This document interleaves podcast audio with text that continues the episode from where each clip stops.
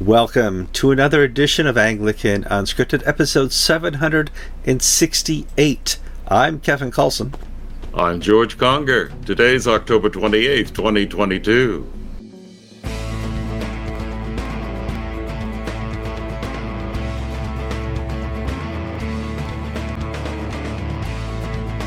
All right, buckle your seatbelts. We're here for another program of Anglican Unscripted where two people sit down in front of their screens on their computers and talk about whatever we want to talk about.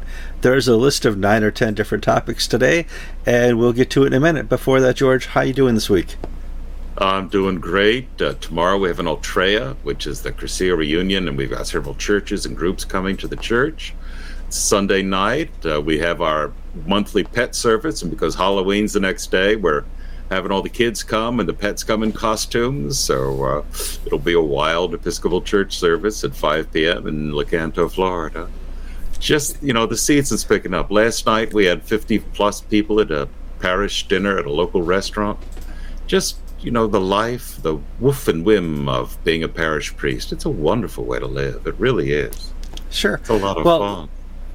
I kind of raced back here to get back to Florida a little early this season because I had doctor's appointments.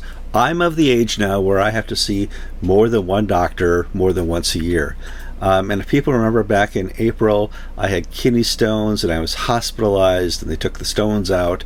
And at the same time, they found gallstones, and they said, after this RV season, you come back here and we need to take those out. So I went and saw the surgeon on Wednesday, and he said it's not that bad. They're not. It's asymptomatic. You don't need your gallstones out. And then I went to see the urologist this morning. He said, you know, your kidney stones they're not as bad as they looked before. You don't need to have the rest of them taken out. They'll probably all come up by themselves. So great. And so I'm back in Florida. George is back in Florida. We're going to do the show, but you guys need to to understand. Uh, I wanted to pull up here uh, a, a conversation George and I had here on uh, WhatsApp. This is a, normal conversation between George and I. Can you film at 10:30? That's today, Friday. I said maybe noon. Uh, done with my uro- urologist. I should be home by 11:30 a.m. Uh, George says, "Well, I have a flu shot at 12:15. Can we get together at 12:45?" You know, if that's not text between two old people, I don't know what is, George. that's life in Florida. Yeah, and I bet you went in at 12:15 and you had to wait. Oh yeah, I waited until twelve forty-five, and that's when they started. Not, uh, not when my appointment began, but when uh, our time together was supposed to begin. But hey, okay, it's done. Oh, Let's my. talk let's talk border crossing wars, George.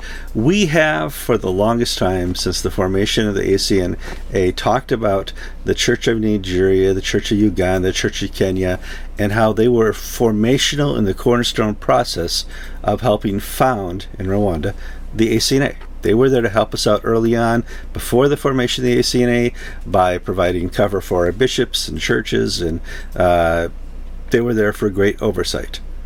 And then, one by one, they let go. Church of Uganda let go of the bishops that they appointed so they could join the ACNA. Church of Kenya did the same. Church of Rwanda said, go, go, go. But the Church of Nigeria held on and said, no, no, we, we like the dice we've rolled and we're going to build a kingdom in America as well. And it was pointed out to them by myself, you, certainly members of the ACNA, that the ACNA is a strong Orthodox presence here in America and we're doing just fine. We're here to plant a thousand churches. Um, we're growing, and we don't really have any doctrinal issues that the Church of Nigeria needs to worry about. In fact, our Archbishop is so good and powerful and smart and wise, they made him the head of GAFCON. So there shouldn't be any problem here. And I probably complained about it maybe once or too many times uh, about three years ago. And I started getting some angry email from some bishops in these uh, um, Church of Nigeria uh, American based dioceses. Now things are changed. In fact, radically in one week. Um, we're learning that Bishop Felix Orji has moved from the Church of Nigeria to the ACNA and he has uh, penned a letter explaining why he did this. And I'm like, you know, you kind of wrote me some nasty emails when I complained about this two years ago. Let's see what you have to say now, George.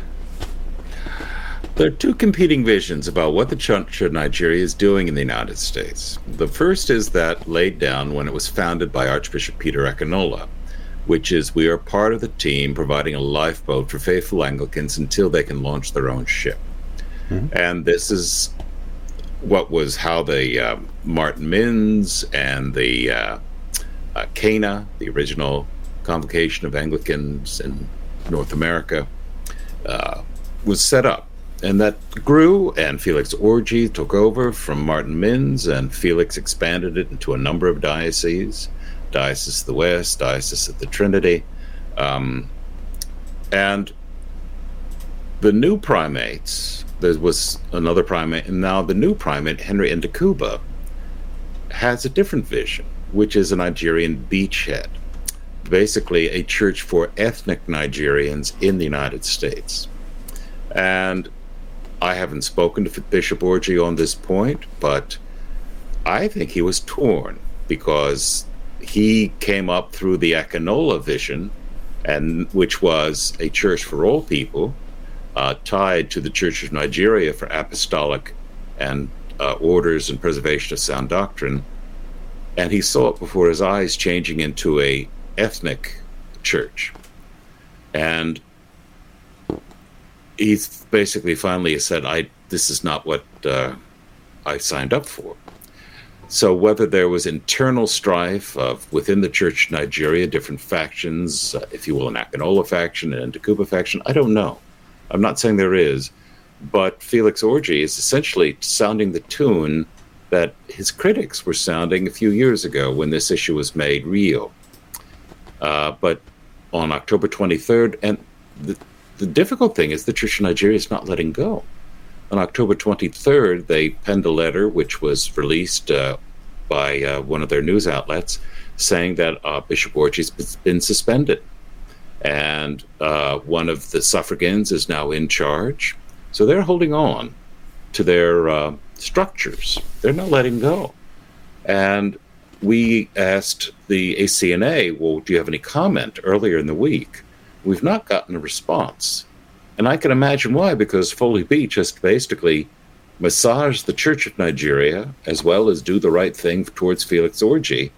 And they're not the same thing. Uh, the Church of Nigeria wants wants Felix to be swatted down and to basically come back on his knees, and Felix wants to continue the, the work of the ministry of his diocese. So we'll see how this plays itself out. Yeah, it's it's certainly strange, uh, and I wouldn't want to be in uh, Felix Orji's position, having to serve two masters, and he's chosen one, mm-hmm. which is good. And it, um, it's it's difficult that we've come this far into the maturity of the ACNA, and we have to deal with border crossing. We have to deal with a province who won't let go of the, the kingdom they're building and, uh, you know, I think the ACNA is strong enough now uh, that it may want to exert some power and say, no, not here. You know, so, all right. That story is good. I got to find my notes. I've lost my show notes. Uh, there are some new bishops appointed in the Church of England. I thought we could talk about that, George. Yeah, one of our regular uh, correspondents, uh, people who write to us and sort of gives us tips and news about the Church of England, has said, Have you fellows looked into the last four episcopal appointments? You'll see a pattern here. Uh, the Church of England recently announced uh, four new bishops. The first is Helen Ann Hartley. She's a young woman in her, I think, mid to late 40s, and she was moved from a suffragan bishop to become Bishop of Newcastle. And Helen Ann Hartley was ordained in 2006 and was a curate for four years. Then she taught in some minor theological positions, colleges. And then she went out to New Zealand to be Dean of English Studies at a New Zealand university. And then two years after that, she was ordained a bishop and was translated to the UK as a suffragan and is now a diocesan bishop. Helen Ann Hartley, in 16 years of ordained ministry, has never been a parish rector. She's never. She has, you know, the vast, but except for four years a curate, four years as a curate, she's never been a parish priest. Um, Jo Bailey Wells, uh, who was recent, recently announced as the uh, bishop to the bishops, uh, in uh, 26 years of ministry, has never been a parish priest. She's always been a chaplain. She's never been a curate. She's been the Archbishop of Canterbury's chaplain. She's had admin jobs. She's had college chaplaincies jobs. And now she's been appointed to be bishop to the bishops. And she has no experience of actually being uh, a parish priest. Uh, John Perumbalath was appointed Bishop of Liverpool. He's from North India. Now, he has had parish experience, but in 12 in 27 years of ordained ministry, only 12 of those was in the parish. The rest was in academic and uh, administrative jobs. So, what's the pattern here? Um, and then the fourth one is a man named Stephen Race. Race, to make sure I got it. Stephen Race. He is the new Bishop of Beverley, which is the flying bishop for Anglo Catholics in the province of York. In 25 years of, par- of ordained ministry, guess what? He's been a parish priest for 25 years.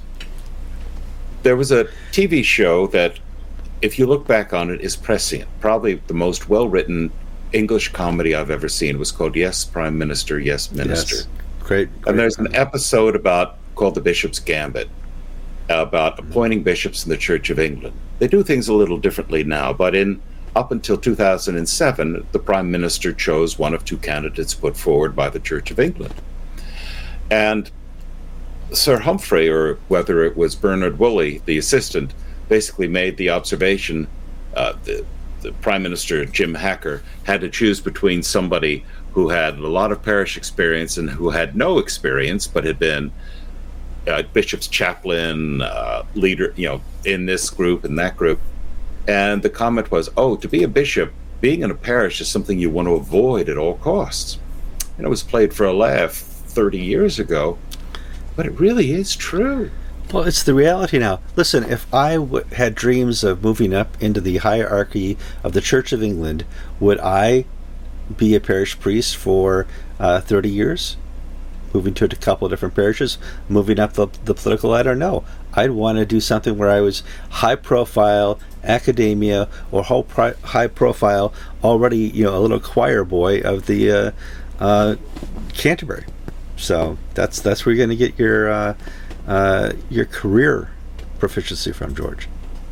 Yeah, and we, we see this in the Episcopal Church too of of uh, what I would call token bishops, bishops appointed for gender reasons or race reasons, or good old fashioned diversity, diversity appointments. Diversity, yes. diversity, inclusion. What's the E stand for? D I E, whatever. Equity. Yeah. Um, the uh, part of the problem with the church is that we have no real leaders. We have no real people who have been in the trenches, done the hard work, but also have that charism of episcopal ministry, which the Lord has given them. I don't see many, if any, in the Episcopal Church right now. Um, in my own diocese, we have three candidates for for bishop. One has spent his entire one has never been a parish parish rector. One is in his 60s and is a retread, second career guy who's only been ordained 10 years. And the third is from the Diocese of Colorado, where he's been at the same parish for 20 years. Well, Central Florida always elects somebody local, but this time around, we may elect somebody who actually has done the work of parish ministry. But the search committee basically is playing a three card Monty trick pick a card, any card, so long it's the bishop's assistant, who's never actually been a parish priest, but who's uh, been uh, in everybody's uh, backyard for eight years. Yeah, we'll see what happens. Yeah, well, we know what's going to happen. I mean, uh, people who want to get ahead are going to uh, develop a reason not to become a parish priest. Uh, we have news also from the but Church see, of Kevin, England. that's yeah. that is, uh, if I may, I know. Interject, there is there is no better life to lead than as a parish priest. Mm-hmm. The degree of spiritual satisfaction, emotional emotional fulfillment. I mean, this is a job where you get up every morning. It, well, it's not a job. You get up every morning and look forward to what you're going to do. Um, it really is a it is the greatest gift I've ever been given. Um, I don't want the vestry to know this, but I'd actually pay money to have this job.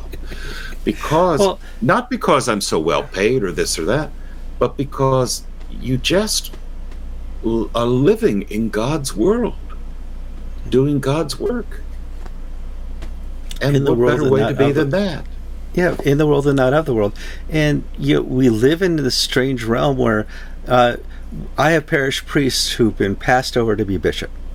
I don't care.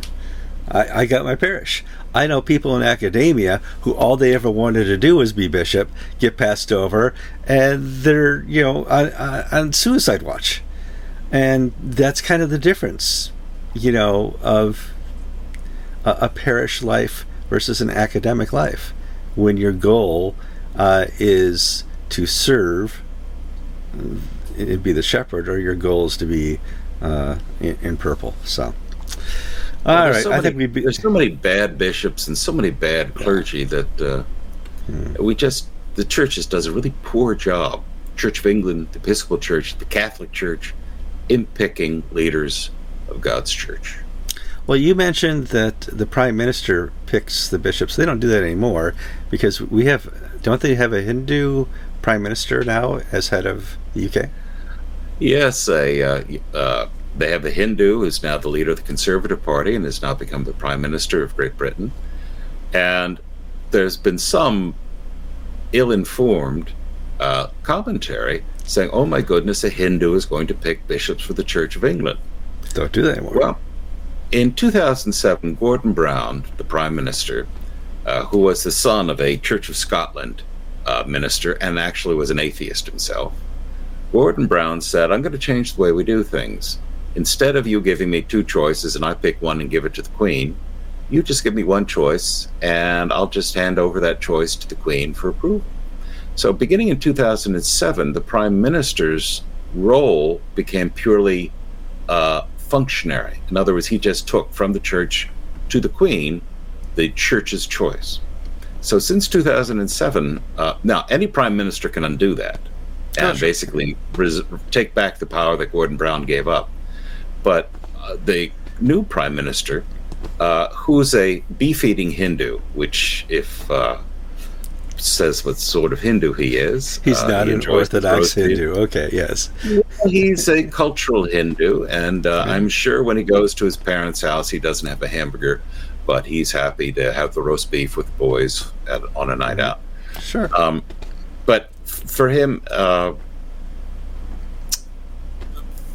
he is an um, this is not something I would particularly worry about because the same crappy system that gives us the current Church of England bishops is in place, and now you just have a different person handing out the envelope from point A to point B. All right, next bit of news: the uh, city of Brighton, uh, over in England, has decided to have death zones. I, they call it something else, but basically, you're not allowed to give a sign of a cross or pray or do anything that would hinder a person from getting an abortion. Um, it's kind of like a, a Temple Mount in the middle of Brighton, where you you're just not allowed to express anything in terms of your Christianity, George. England is not America, and in England, when there is freedom of speech, freedom of religion, always is subordinated to political authority. And here, the Brighton City Council, which is Brighton, is sort of Britain's Castro District or Key West, as Absolutely, a yes. dis- disproportionately high number of gay uh, residents, and it's also a very progressive city. And their city council has basically said we need to have these zones around abortion clinics where these nasty Christians can't make the sign of the cross, can't pray in public, can't do anything that might dissuade a person from not having an abortion. The they didn't really think this one through. They basically are uh, saying that there are no prayer zones now in England. There are no crossing yourself zones.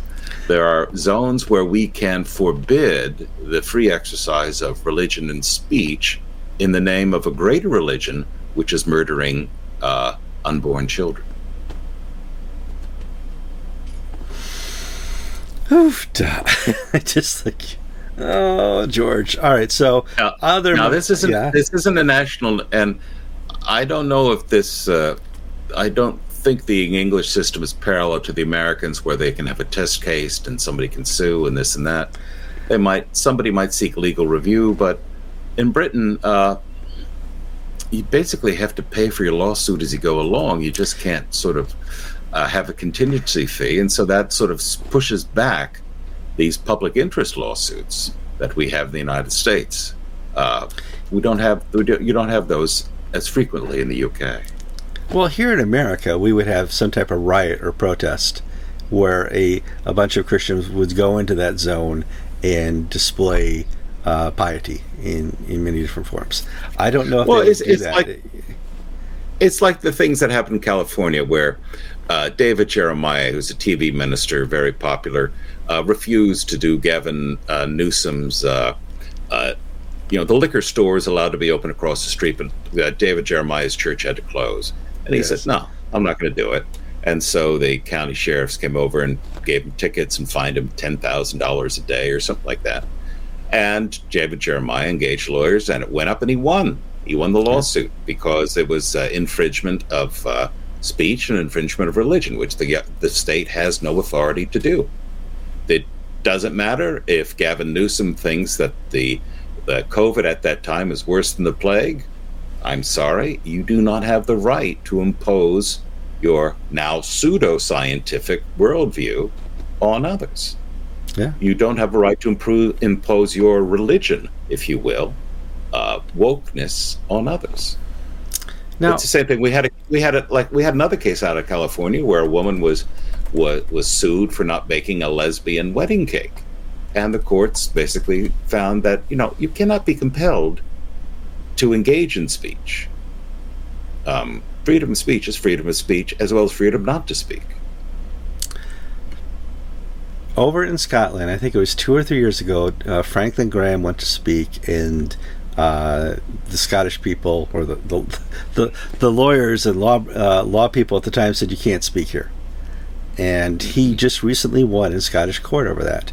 Now Scotland doesn't have freedom of uh, speech laws like we have in America here either, but uh, the Scottish courts were pretty harsh on the people who said that uh, Franklin Graham can't give a, a conference here, George.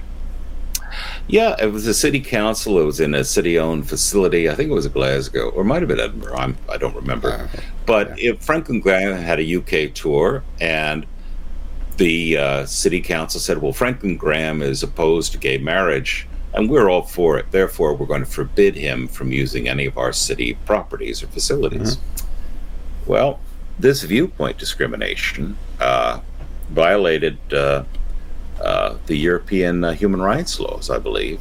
And uh, Graham won, I think, he won a paltry sum, seventy-five thousand pounds, plus I think court costs, which is the big thing.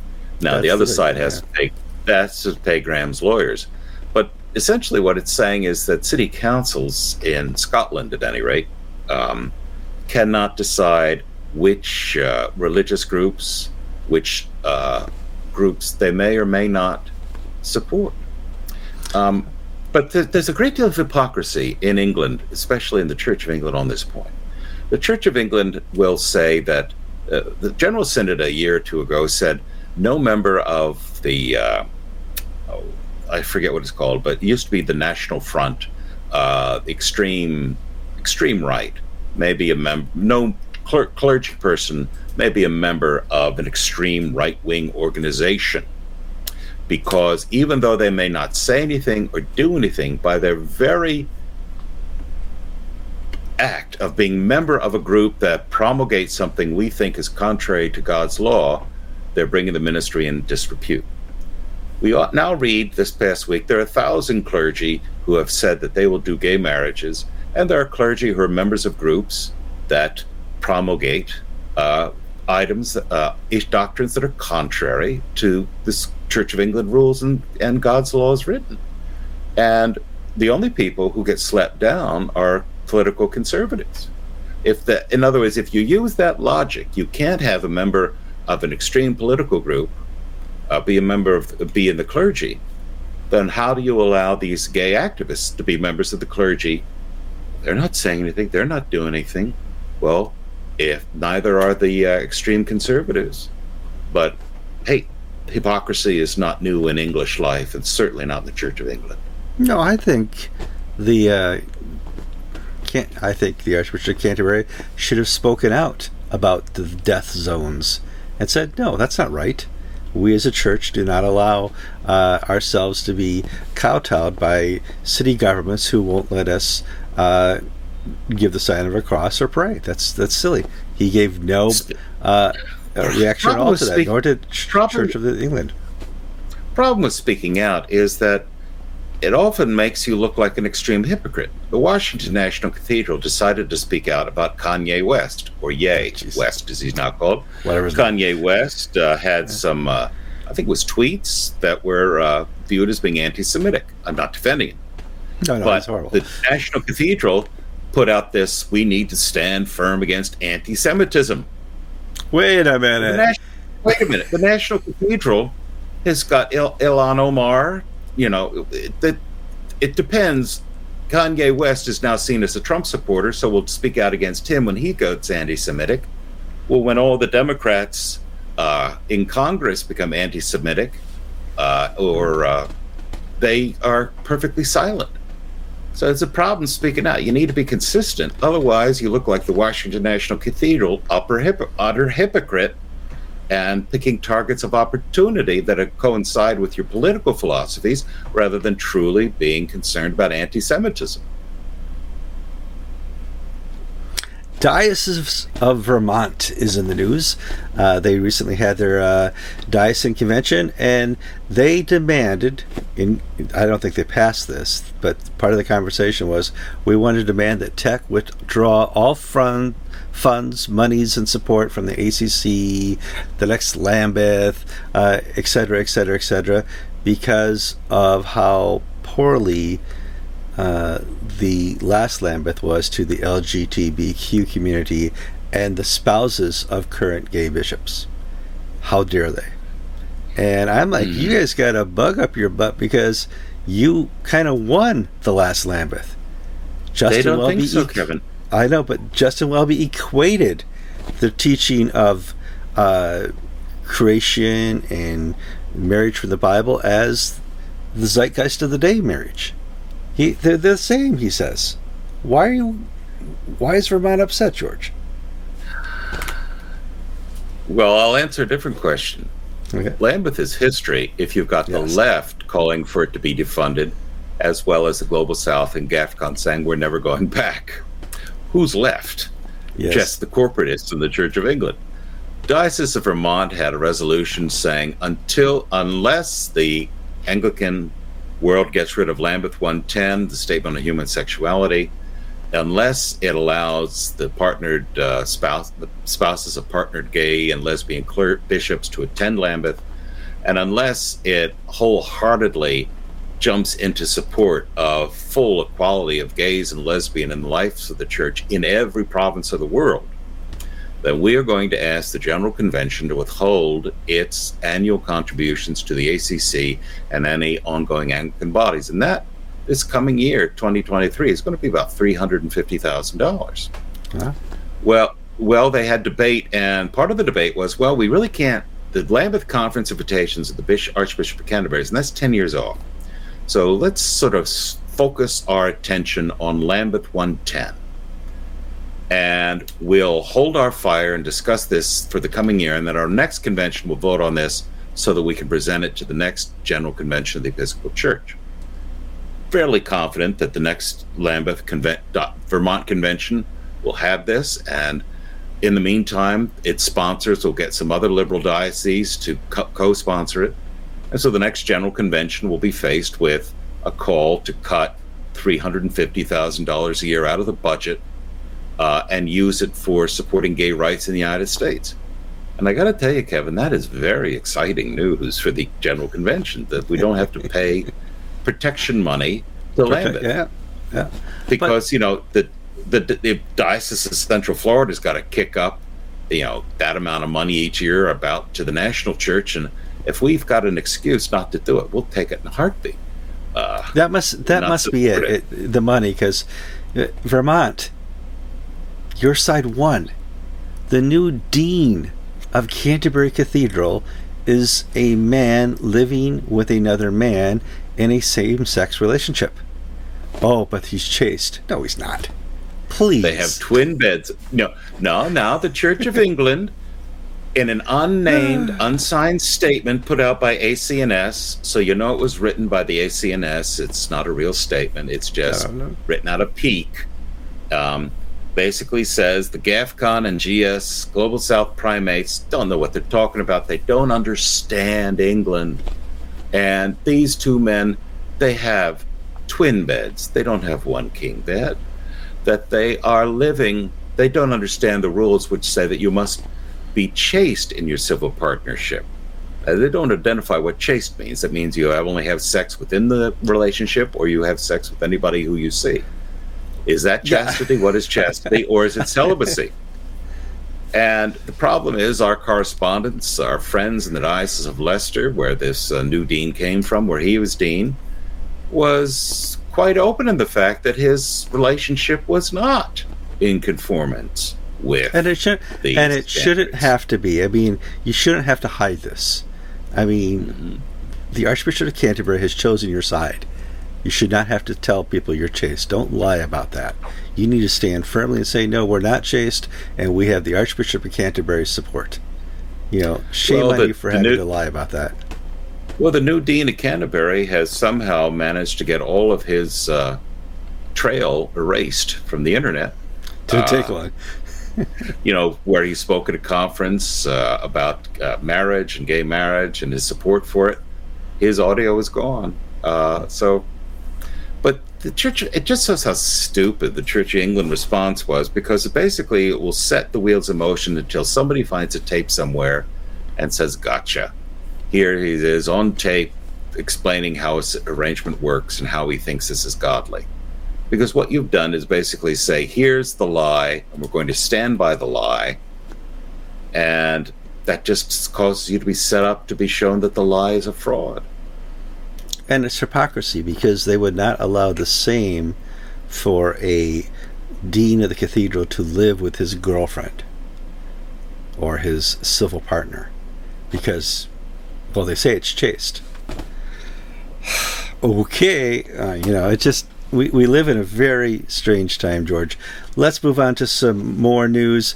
Uh, i think yeah we reported on the report and the Diocese of the Midwest that, uh, that kind of exonerated uh, certainly Bishop Stewart Ruch, and he has announced, uh, with the support of Archbishop Foley Beach, he's going to return to work as bishop. And uh, that's getting a little bit of a playback around certainly the internet, George, Facebook and, and Twitter. But I was disappointed to read the headline of the uh, religious news service in this. Uh, the picking at a scab, so to speak. I just go back to that scene in the movie Animal House where John Belushi smashes the guitar of the folk singer, and then when it's done, he says, "Sorry," and Sorry. Uh, essentially, essentially, the ACNA said to uh, Stewart Ruch, "Sorry," after smashing his career, and part of the smash was uh, allowing uh, special interest groups who who basically want to crucify somebody, and the higher up the chain they are, that's great uh, they allowed them to drive a lot of the conversation. Um, well, I think halfway through that, you know, once they realized the conversation was being driven and it was completely out of control, there was a lot of pushback, but they had to do so behind the scenes. Uh, mm-hmm. You know, because mm-hmm. we don't want to be seen as interfering here. We don't. We want this process to play out in a very public way, a very transparent way, so everybody sees the results. Yeah, they did that, but there's like there's one side who has a megaphone and the ACNA's communications office says we don't have a megaphone and we want the process to work out properly. Therefore we're going to keep our lips closed until this is done. That, and that's fair uh, because when it was on uh, when it was done it was a fair report uh, that showed that there was no malice here in what happened in the diocese of the midwest george Upper Midwest. Kevin, if you can remember, Ronald Reagan had a labor secretary who was uh, uh, charged and accused of uh, political corruption. He was from New Jersey, or, and uh, mm-hmm. and he went through all of the trials, and he was found not guilty, and it was found to be prosecutorial zealousness and this and that, and, and there was never any fire there. And and when it was all over and he was exonerated, uh, one of the things he said to the news media is, "Where do I go to get my reputation back?" What department do I go to to get my reputation back? Absolutely. And, and Stewart Rutkin asked that same question. Uh, and you know, the, it's not like the ACNA did something wrong by investigating and doing due diligence, but rather we had these excitable groups throwing out accusations, throwing out emotional statements, and not allowing the system to do its work. And, well, I hate to say it, but it's a broken system uh, when you have someone who's actually a winner still come out as a loser. Yeah, well, it's a broken system because there will never be a winner in this type of situation, George. I mm. mean, uh, clearly the ACNA didn't have a really good format for what do you do when something like this happens, and the diocese didn't have an idea what what list of things. Give us a list of ten things we, that we need to do when something happens like this and there was it's a young, immature organization. Sometimes I say it's ACN is mature because it is mature in so many different ways. Here, they, they, they hopefully have learned a good, clean lesson about having to, uh, some rules together when somebody is accused of something as heinous as this was. And um, we're going to step back and hopefully, as a province, learn from this. Because if if you can get this right, you're going to get something right that the Roman Catholics never got right, that the Episcopal Church never got right, the Lutherans struggle with, the, the United. I mean, nobody's got this right. Let ACNA set itself aside and be the one province, denomination, place that gets this right. How we handle, uh, you know, horrid situations where it can be redeemed by God. So that's that's my say. But we got a follow up. with uh, Bishop uh, Breedlove uh, released a, a, further report about uh, Dan Clare and what's been happening there as an update. And because Bishop Breedlove is my bishop uh, or former bishop, I you know, George, I tell you this all the time. The safest people to be on Anglican Unscripted is our bishops because we're not going to talk to you about. I'm going to kind of defer this to George. George. Well, there was accusations against priest, and the bishop made a misstep because when the first accusation came to him, he cited a biblical injunction that you needed two witnesses, hmm. which I think was a mistake. He didn't actually begin the process laid out in canonically. He responded as if he was a parish priest getting gossip rather than as a bishop with an allegation of misconduct by his clergy. And then an investigatory team was formed after sufficient evidence was brought forward uh, stating there might be a case. And the investigators didn't focus on facts, they focused on a psychological evaluation of the clergy person. Which, and so when they got the report back, there was no there there in the report. There was no, we found that on this date, this happened, and this happened, and this happened. So now we're in a position where if this guy is perfectly, cl- no, you can't go forward, you can't go back. Basically, the the uh, pond is so muddied that there's no way of proving or disproving. The priest is left high and dry. The uh, bishop can't get closure, and those who uh, may or may not have been uh, subject to inappropriate behavior can't get closure. Um, this again is a question if you stick to the procedures, you don't get these crappy outcomes. Yeah. Again, and this know, this is an example of, well, let me be pastoral and try to fix this. You, you can't fix these things. You have to follow a system. Once you've set it up, just follow it, and don't allow your your heart or your emotions be to, to, to dissuade you from following what you should do this is a point where y- you make assumptions based on your faith that mm-hmm. uh, really can screw you up further down the road. Mm-hmm. You need to be so very careful. Follow the procedure because you can always default to, I follow the procedure. Mm-hmm. It was, it, and it's in place to do this, and this is the result we got. and you know, I will hark on this forever. to go to the rule book, go to the ten steps how to get myself out of this jam. Oh, George. All right, so let's. Oh, in the news. Now, I have not heard any news from uh, this person in a long time, but presiding bishop Michael Curry uh, went to Georgetown University and gave a speech. Now, if you go to any university in 2022 and ask them what topics do they want you to speak about as the presiding bishop of the Episcopal Church, mm-hmm. I'm betting prayer is not on the top. Uh, relationship with Jesus won't make the top 10. Uh, you know, God's effect on humanity, you know, creation. You're not going White nationalism was probably the one thing they want to hear about, George. What do you think? Yeah, uh, Michael Curry was asked to speak at a roundtable on white Christian nationalism. And essentially, Bishop Curry uh, got to say that it's the greatest threat to American democracy today. Not cancel culture, not, uh, not Elon not Musk, the, not Elon Musk, not the arrest of uh, of abortion protesters by the FBI. None of that stuff is the greatest threat to American democracy. Not all the elect- electoral shenanigans, but some guy living in a hut on a mountainside in Idaho. That's the greatest threat to American democracy.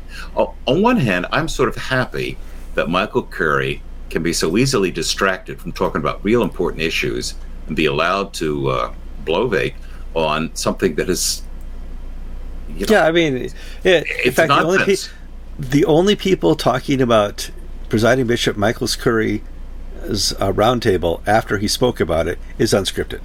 It didn't make any national papers. It didn't get go anywhere. My greatest fear was he would get up and speak about the evils of pregnancy centers. So no, but, no, but see, see, in other words, uh,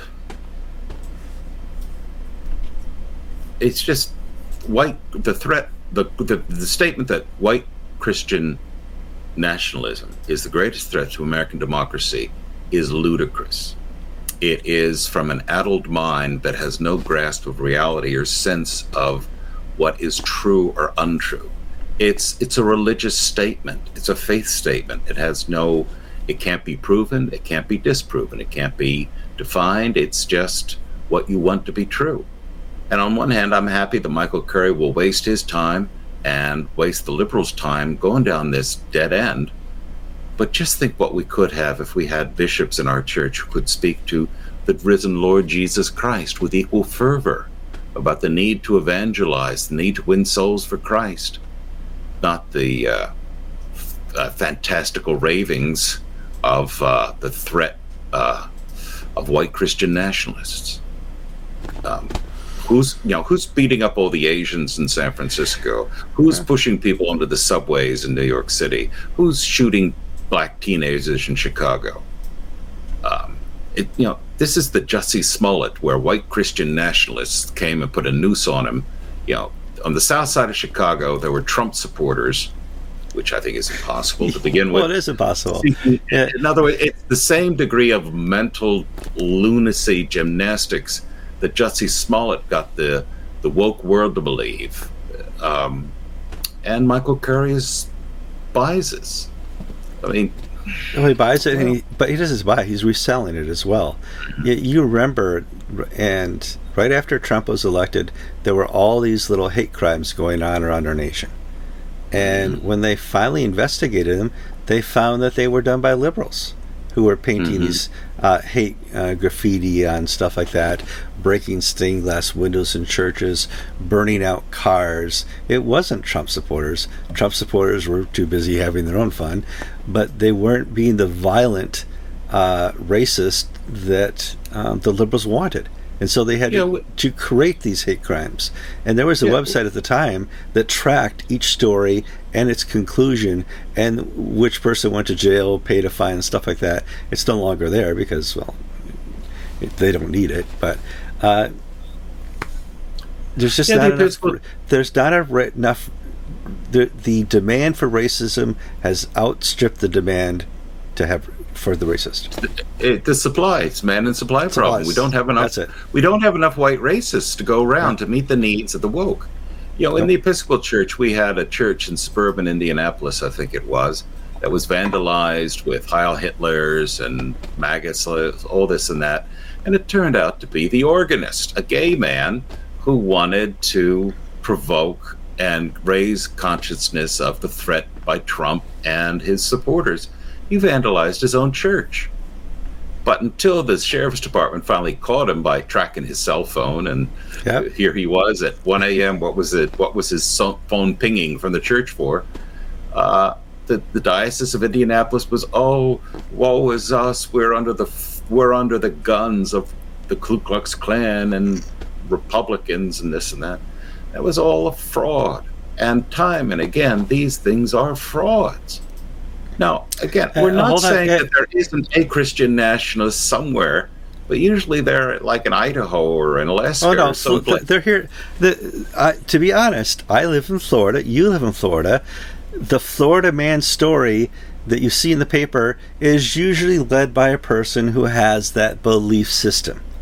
You know, he's the type of guy who likes to hunt alligators in the afternoon, go out drinking with the guys at night, wears the wife beater T-shirt, hasn't showered in three weeks. They're out. They're out there, Georgia, but they don't have any power. They don't have any influence. You yeah, know, we've got over 30 million people in Florida. You're going to have you're going to have all sorts of odds and sods. Yeah, but the problem is the people who are on the ultra left have the influence. They're the professors at the universities. They're the people who are getting the speaking gigs going around this country. They're the people of influence on Facebook and TikTok and uh, Twitter and other places. The, the, the horrid voice of this nation has influence, where these white Christian nationalists, all 10 of them, don't have any influence anymore, George. Well, I, will challenge you slightly by saying, look how many people. Michael Curry, the head of the African American head of the Protestant Episcopal Church of the USA, the nation's, uh, if you will, most socially prestigious or most uh, prominent. You know, we still get covered by the New York Times and all that stuff. Ooh, ooh.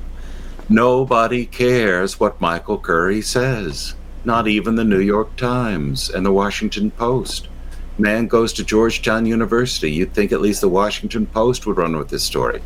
And they may eventually get around to it if they have a need for a race story coming up.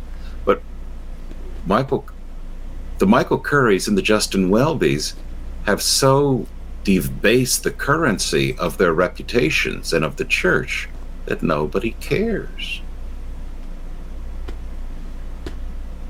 Hmm. I'm Kevin Kallsen. And I'm George Conger, and you've been watching episode 768 of Anglican Unscripted.